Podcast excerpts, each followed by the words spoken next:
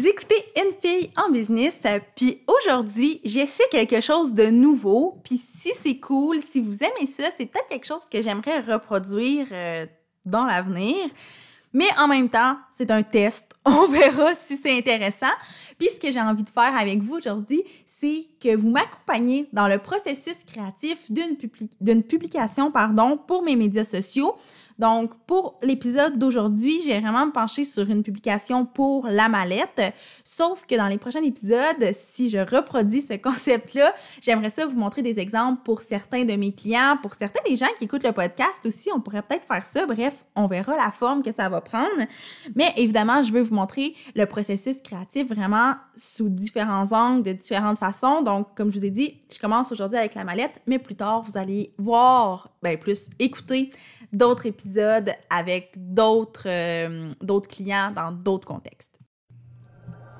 Vous écoutez le podcast Une fille en business, le podcast où l'entrepreneur passe toujours avant l'entreprise. Je suis Mélissa Lévesque, experte en marketing de contenu et en branding personnel.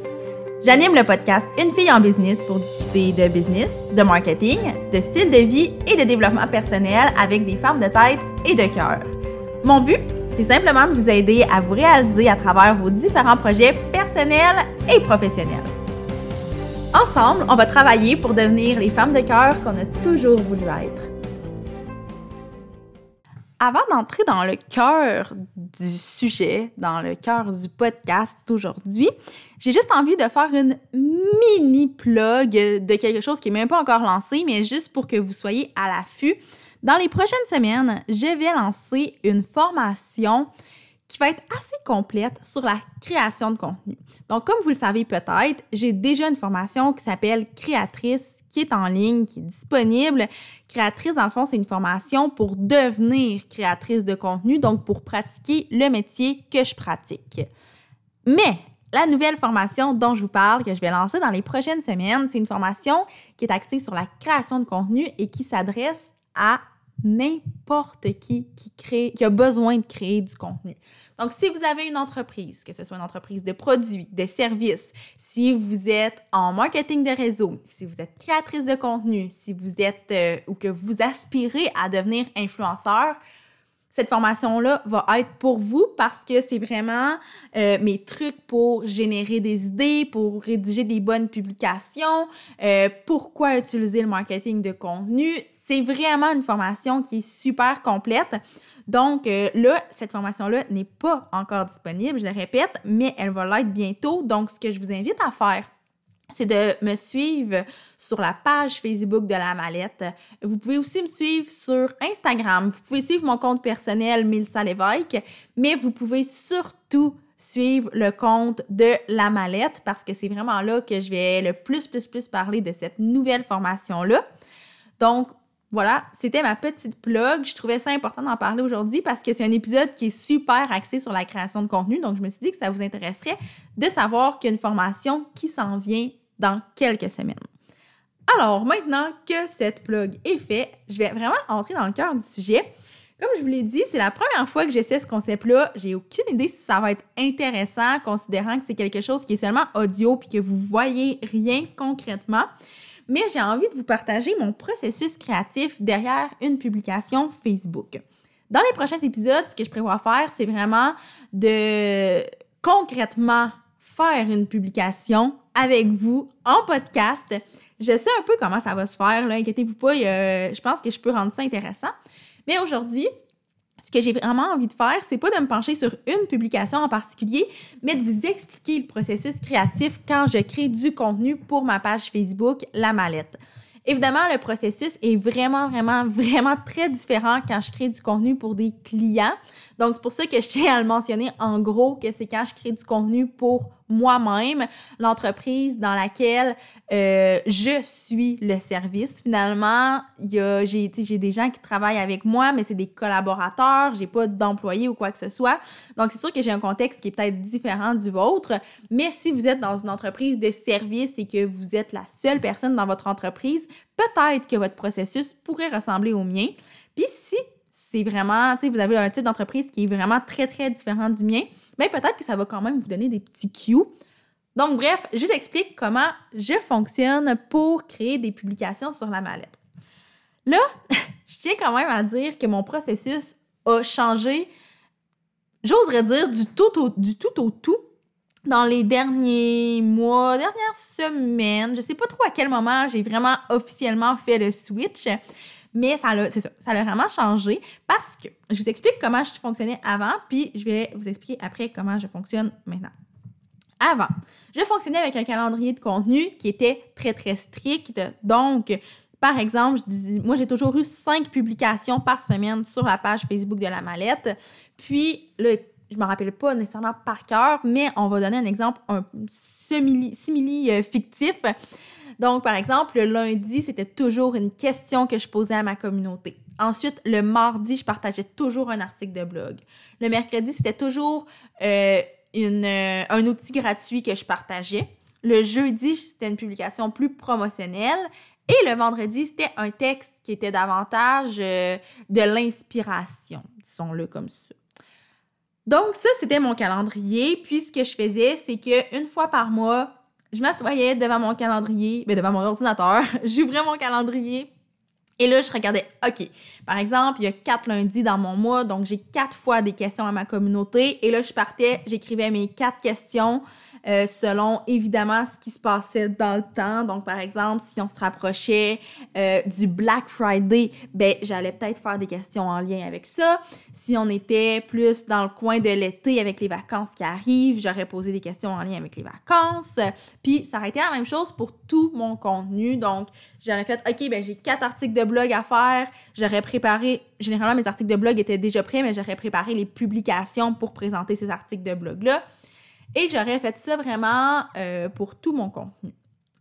Maintenant, ce n'est plus comme ça que ça se passe parce que j'ai réalisé que mon contenu, je pense qu'il était quand même pertinent, je pense qu'il était quand même de qualité, sauf qu'il venait un petit peu moins de mon cœur.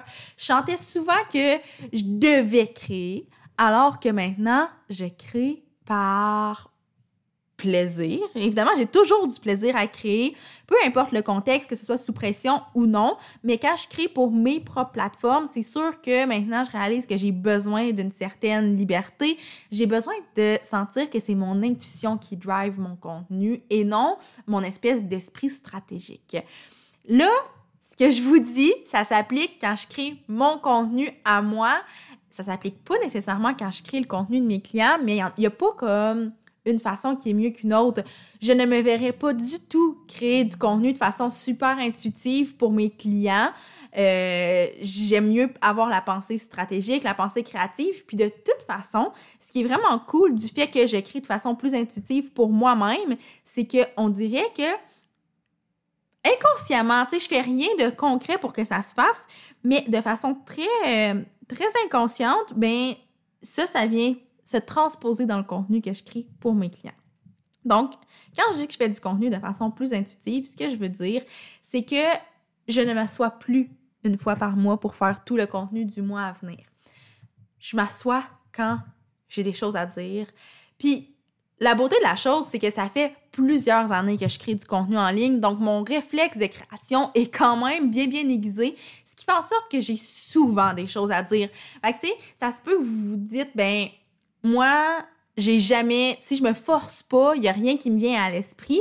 Puis c'est normal, je pense que c'est quelque chose qui se travaille. Puis avec le temps, on réalise que à tous les jours, on a quelque chose à dire. Puis un exercice que je donne souvent à mes clientes par rapport à ça, c'est à la fin de chacune de leurs journées, de noter au moins trois choses euh, qui pourraient être du contenu pour les médias sociaux. Trois, que ce soit trois réflexions qu'ils ont eues pendant la journée, des situations qui se sont passées, des produits qu'ils ont reçus, peu importe, trois choses depuis quand ils se sont levés ce matin jusqu'au moment où ils remplissent cet exercice-là, trois choses qui peuvent être du contenu.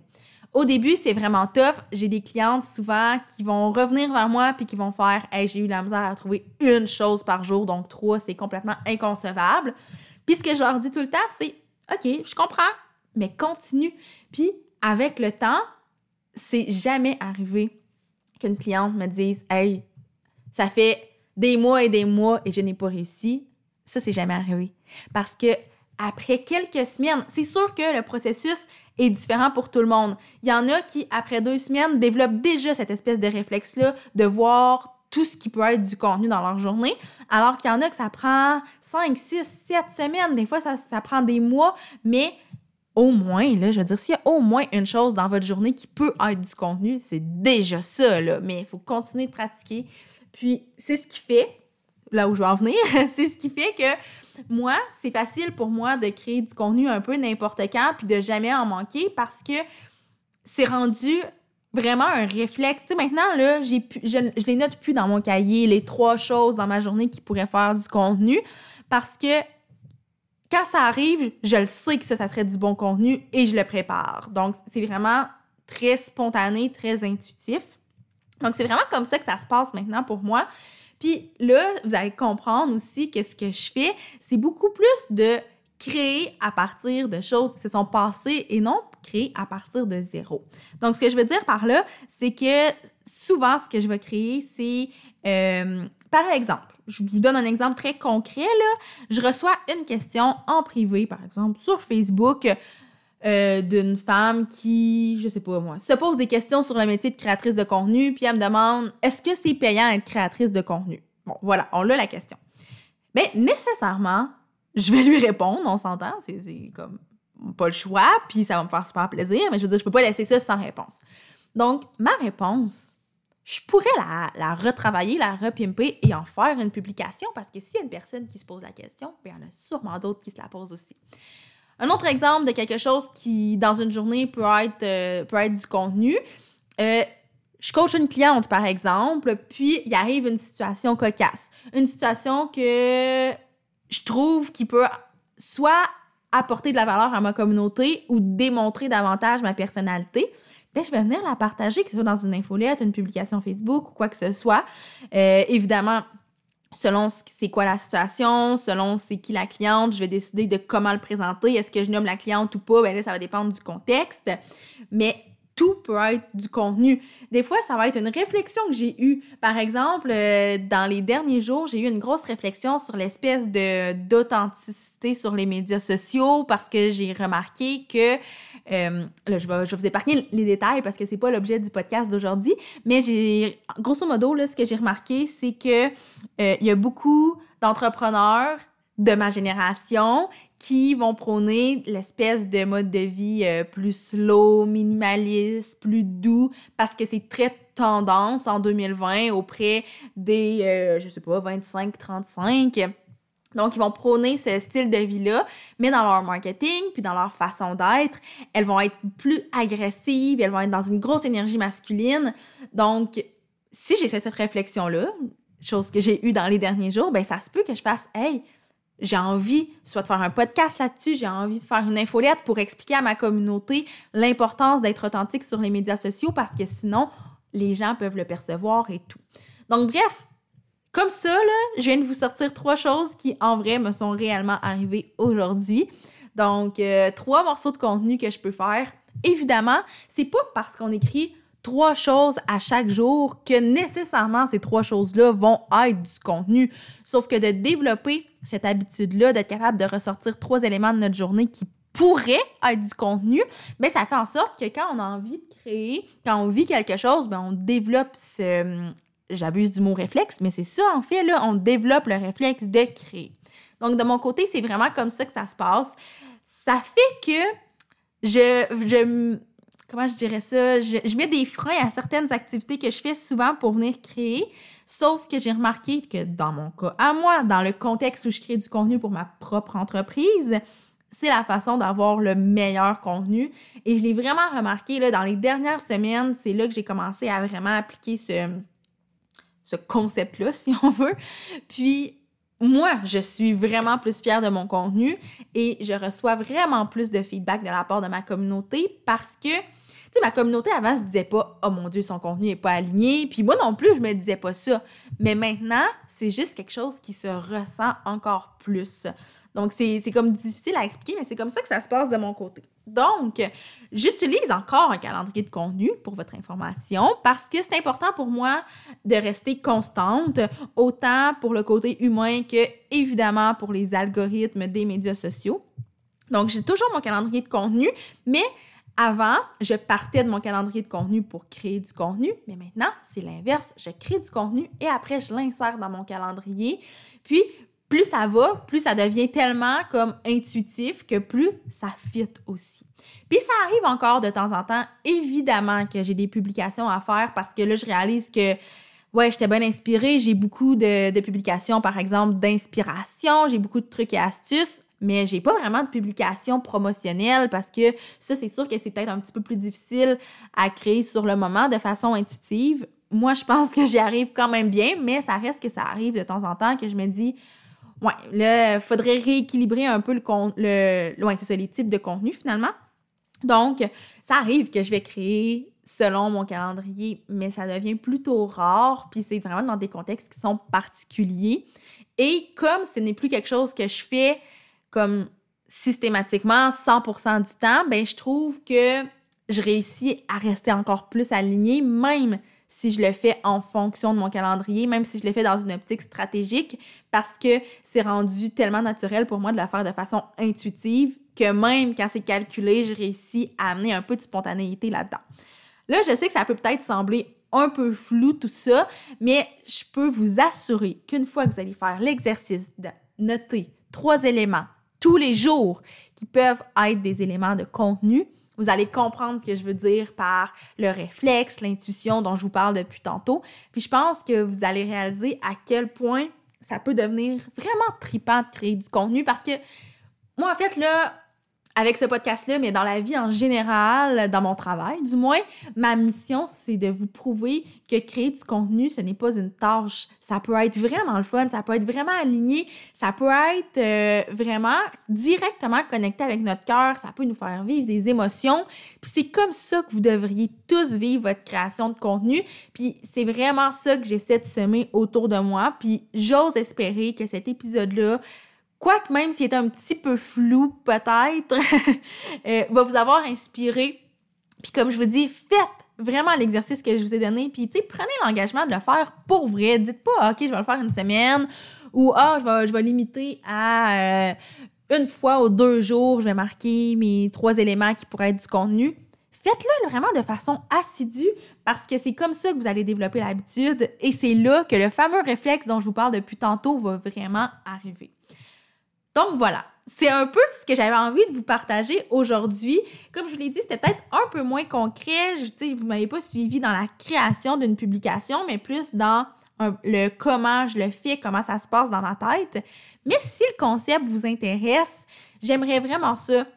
Partir d'un espèce de brief, vous dire ce qui se passe dans ma tête, puis créer la publication avec vous, évidemment pas en live, mais la créer dans le podcast.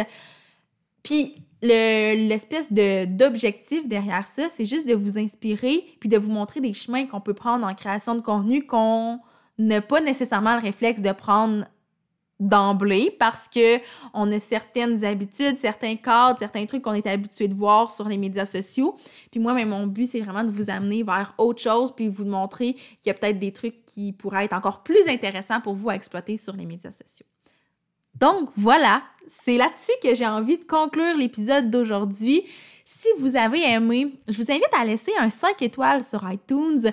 Euh, je le demande très, très rarement, mais je pense que c'est vraiment important. Ben, je pense, je pense pas. Je sais que c'est vraiment important pour la visibilité du podcast. Le podcast, là, il y a une très belle visibilité. J'ai une très belle communauté. Je reçois tellement du beau feedback. Puis j'aimerais ça juste pouvoir atteindre encore plus de gens pour pouvoir changer mon Dieu, j'allais dire changer la vie, mais c'est sûr que là, je suis pas, je suis pas chirurgien, je suis pas rien qui sauve des vies, mais simplifier peut-être, puis amener de la douceur dans votre création de contenu, dans votre relation avec les médias sociaux aussi. Puis la meilleure façon de m'aider, comme je vous ai dit, c'est de laisser un 5 étoiles et peut-être même un petit commentaire sur iTunes. Ça me ferait fou le plaisir de vous lire. Donc bref, là, je vous laisse pour vrai et je vous dis à la semaine prochaine pour un autre épisode de podcast.